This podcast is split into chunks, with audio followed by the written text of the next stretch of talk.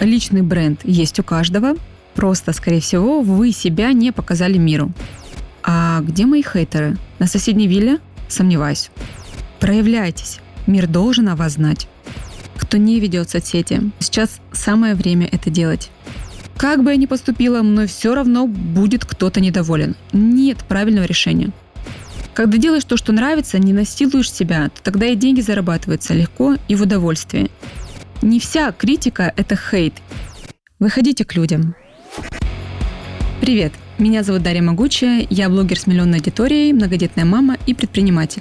В своем подкасте я хотела поговорить с вами про семью, детей, бизнес, психологию, личный бренд, а также как справляться со сложностями, про мотивацию, как находить себе силу, любовь и смелость. Подписывайтесь на подкаст на всех площадках, где вы меня слушаете, и приходите в мой телеграм-канал «Могучая лайф», чтобы обсудить этот выпуск подкаста. Ссылку на него вы найдете в описании. Сегодня я хотела поговорить с вами про личный бренд. Это тема, которая волнует практически каждого, кто проявляется в соцсетях. Погнали! Возможно, вы подписались на меня тогда, когда у меня уже было 500 или миллион подписчиков. Но так было не всегда. Я начала вести активно соцсети в 2016 году. Это не было осознанным решением, просто тогда мы взяли приемного ребенка в семью, и мне было необходимо делиться этим с кем-то. Тогда у меня было ровно 555 подписчиков. Это мои знакомые, одноклассники, одногруппники, как это обычно бывает, и немножечко ботов. И как-то по сарафанному радио органически я начала расти. И так доросла до 70 тысяч подписчиков, не вкладываясь абсолютно в рекламу. Это были золотые времена Инстаграма, когда можно было получать по 300-500 человек в день, просто потому что ты пишешь пост. Потом алгоритмы изменились. И я поняла, что если я хочу расти, а я хотела, то нужно прикладывать какие-то усилия. Мне кажется, я делала все, Участвовала в взаимных пиарах, проводила СФС, участвовала в чужих СФС. Это когда вы рассказываете про кого-то, и кто-то потом рассказывает про вас. Это было очень популярно в 2016-2017 году. Покупала рекламу, участвовала в марафонах, гивах и так далее. Таким образом, где-то к 2020 году я доросла до 1 миллиона. У меня была конкретно эта цель, потому что я хотела работать с брендами. У блогеров есть такой некий рост. Сначала мы рекламируем личные бренды, потом магазины, и после уже к нам приходят за рекламой бренды. Первую рекламу у меня заказали где-то через год, наверное, ведения блога. Это был блог по стилю, и заплатили мне за пост 3000 рублей. Это были мои первые деньги. Тогда муж понял, что я не просто так сижу в соцсетях. Это сейчас я уже сотрудничала с многими брендами, такими как Сбербанк, Тинькофф, Аэрофлот, Procter Gamble и так далее. А тогда это были первые живые деньги с Инстаграм. Это было очень-очень круто. Когда я продала буквально через уже короткое время пост до 25 тысяч, я ходила и удивлялась. Я могу написать 4 рекламных поста, и у меня будет 100 тысяч рублей. Ну, для меня, девушки из Краснодара, которая была в декрете, декрет у меня были 2700 рублей, это были очень большие деньги. Тем более, что я всегда вела Инстаграм, даже не знаю, как сказать, от души. Я всегда любила писать, я любила делиться. То есть я вела Инстаграм и так, без какой-либо оплаты. А тут тебе еще и платят за то, что ты делаешь. Я поняла, что я нашла свое дело мечты. Не просто хобби, которое делаешь и за это ничего не получаешь, а именно работу, дело мечты. Так как же выстроить свой личный бренд? Я считаю, что личный бренд – это то, что есть у каждого. Вопрос лишь в том, как много людей о нем знают. Его можно и нужно грамотно выстраивать. И выстраивать здесь – это не сочинять или быть тем, кем ты не являешься. Это значит делать определенные последовательные шаги. Они зависят от того, что вы хотите получить в итоге. Как вас должны считать люди и что представлять при упоминании вашего имени или при упоминании названия вашего бренда. Разумеется, когда я начинала вести Инстаграм, я не думала вообще про личный бренд. Я просто делала так, как мне откликается. И это было на самом деле очень правильно. Потому что когда ты делаешь честно по отношению к себе и по отношению к своей аудитории, получается лучше всего. По крайней мере, если хочешь прийти к тому результату, который получился у меня.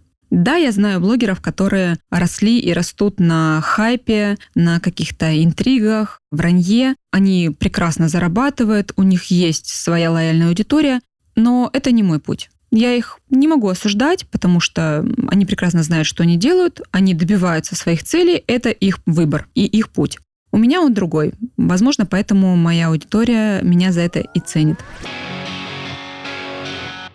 У меня нет плана публикаций, заранее написанных постов или сценариев сторис. Я выкладываю контент всегда по импульсу. Что меня сейчас интересует, волнует, о том и говорю. Так проще, потому что не надо ничего вымучивать. Эмоции в моменте, они самые настоящие, это всегда чувствуется. Рекламу я также беру по внутреннему отклику. И не раз возвращала деньги, когда понимала, что мы с рекламодателем говорим о разном. Когда делаешь то, что нравится, не насилуешь себя, то тогда и деньги зарабатываются легко и в удовольствии. Не всегда аудитория это понимает. Например, вчера, находясь на отдыхе на Бали, я затронула тему приложения. Мне пришла в голову гениальная, как мне показалось, идея я решила создать приложение по городам России, в котором люди могли бы делиться проблемными местами, участками в своем городе.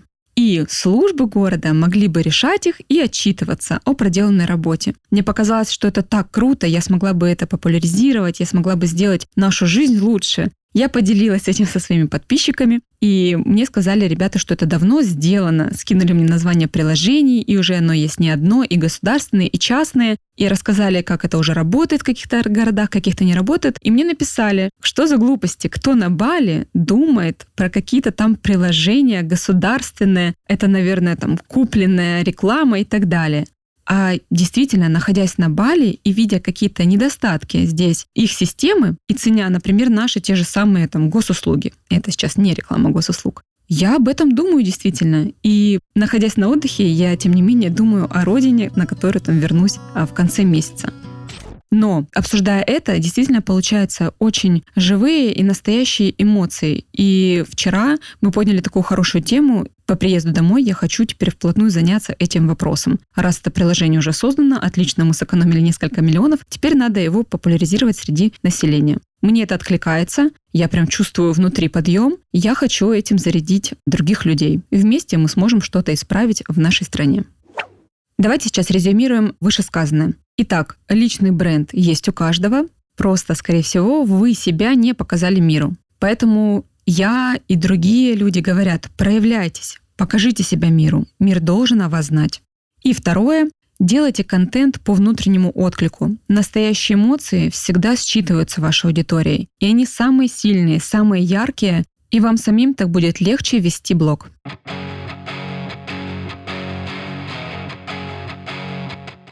Многие на мою фразу, что нужно проявляться, говорят, что это очень страшно, потому что когда ты выходишь в мир, мир может тебя хейтить. Я вас успокою, ребята, это будет неизбежно. Когда ты ничего не делаешь, никак о себе не заявляешь, вас не видно, вас, конечно же, не критикуют, но вас как будто бы и нет. Если вы хоть немножечко что-то сделали, как-то себя проявили, показали, непременно найдутся те люди, которым это не понравится. Это лакмусовая бумажка просто, что вы идете в верном направлении. Всегда будут те, кто вас поддержит, всегда будут те, кто вас не поймет. С этим просто нужно смириться. Если это очень невыносимо, я бы рекомендовала обратиться к психологу. Я сама периодически в терапии. Это мне помогает прорабатывать какие-то моменты, не знаю, там детские травмы и идти дальше.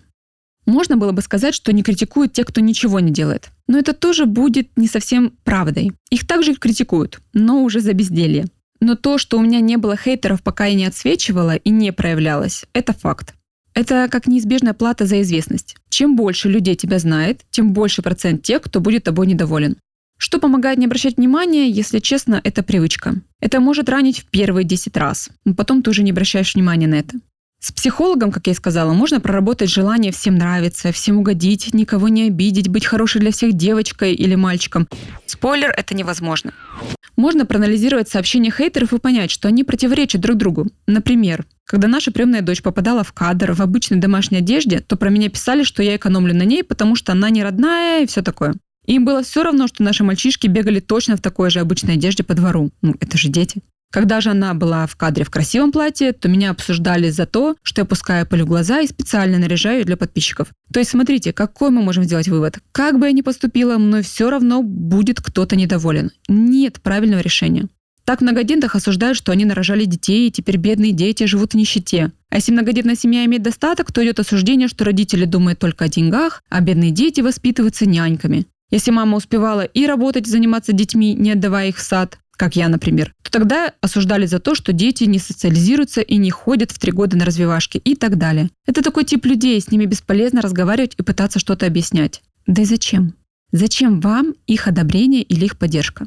Дальше. Мне помогает посмотреть на ситуацию с высоты. Вот я со своей семьей на Бали. Мои дети плещутся в океане, едят арбуз в феврале. А где мои хейтеры? На соседней вилле? Сомневаюсь. Тут нет желания осуждать и обсуждать кого-то, и нет времени на это. Поймите, что когда такие люди годами смотрят вас, обсуждают все детали вашей жизни, то они пропускают свою. Они живут вашей. С кем вы встречаетесь, что купили, а как выглядите, куда поехали. Их внимание отдано вам. Если учесть, что вы им неприятны, то можно сделать выводы, что люди нездоровы, потому что кто будет постоянно по своей воле смотреть на раздражающего человека? Это все равно, что я ненавижу песню Марджаджа и буду включать ее каждый день с утра, слушать и плакать, но не выключать. Марджанща, Марджанща, где же ты? Довольно странно, не правда ли?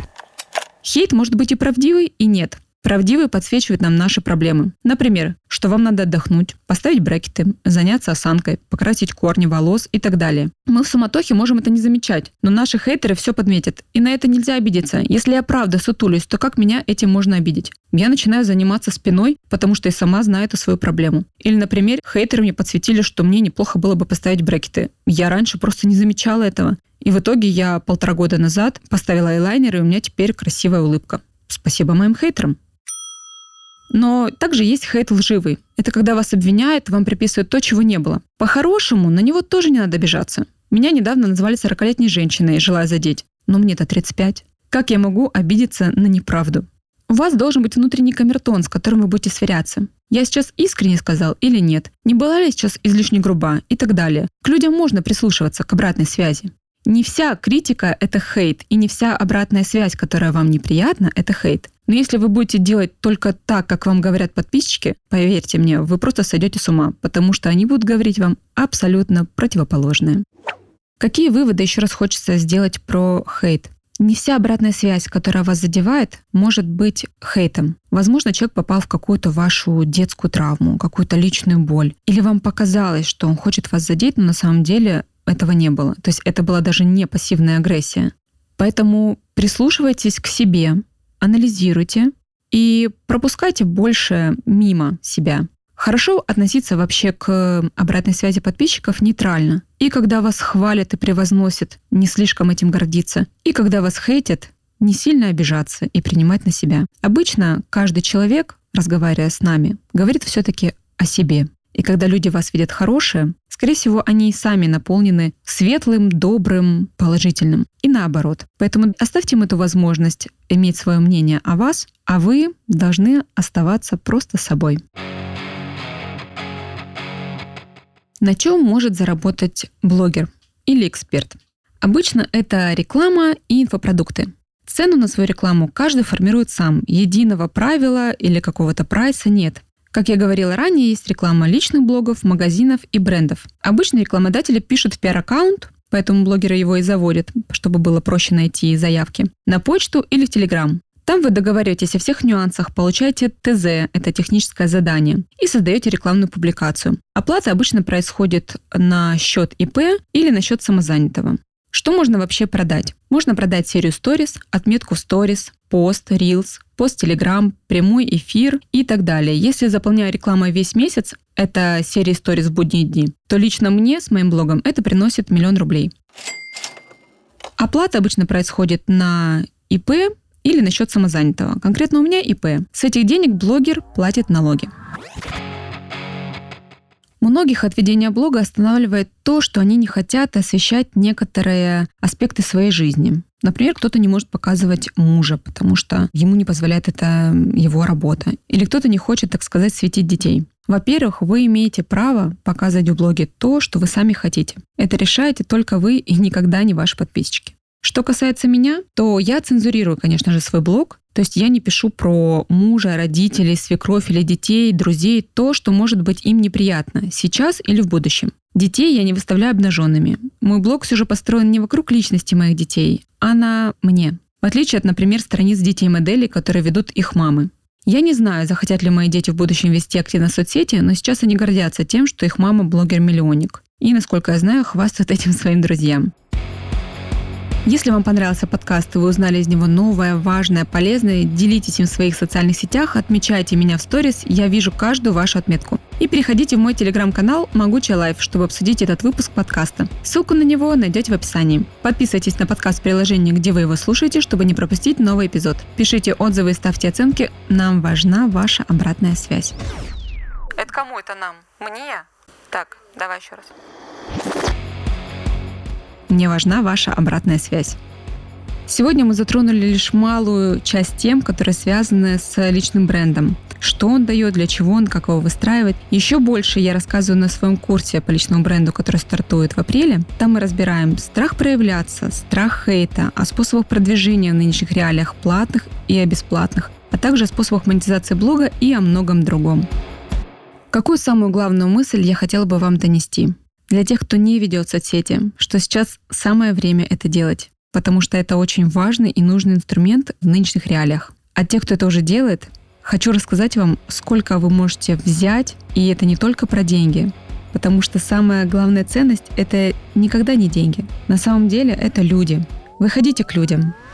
Выходи, выходи гулять, выходи гулять со мной.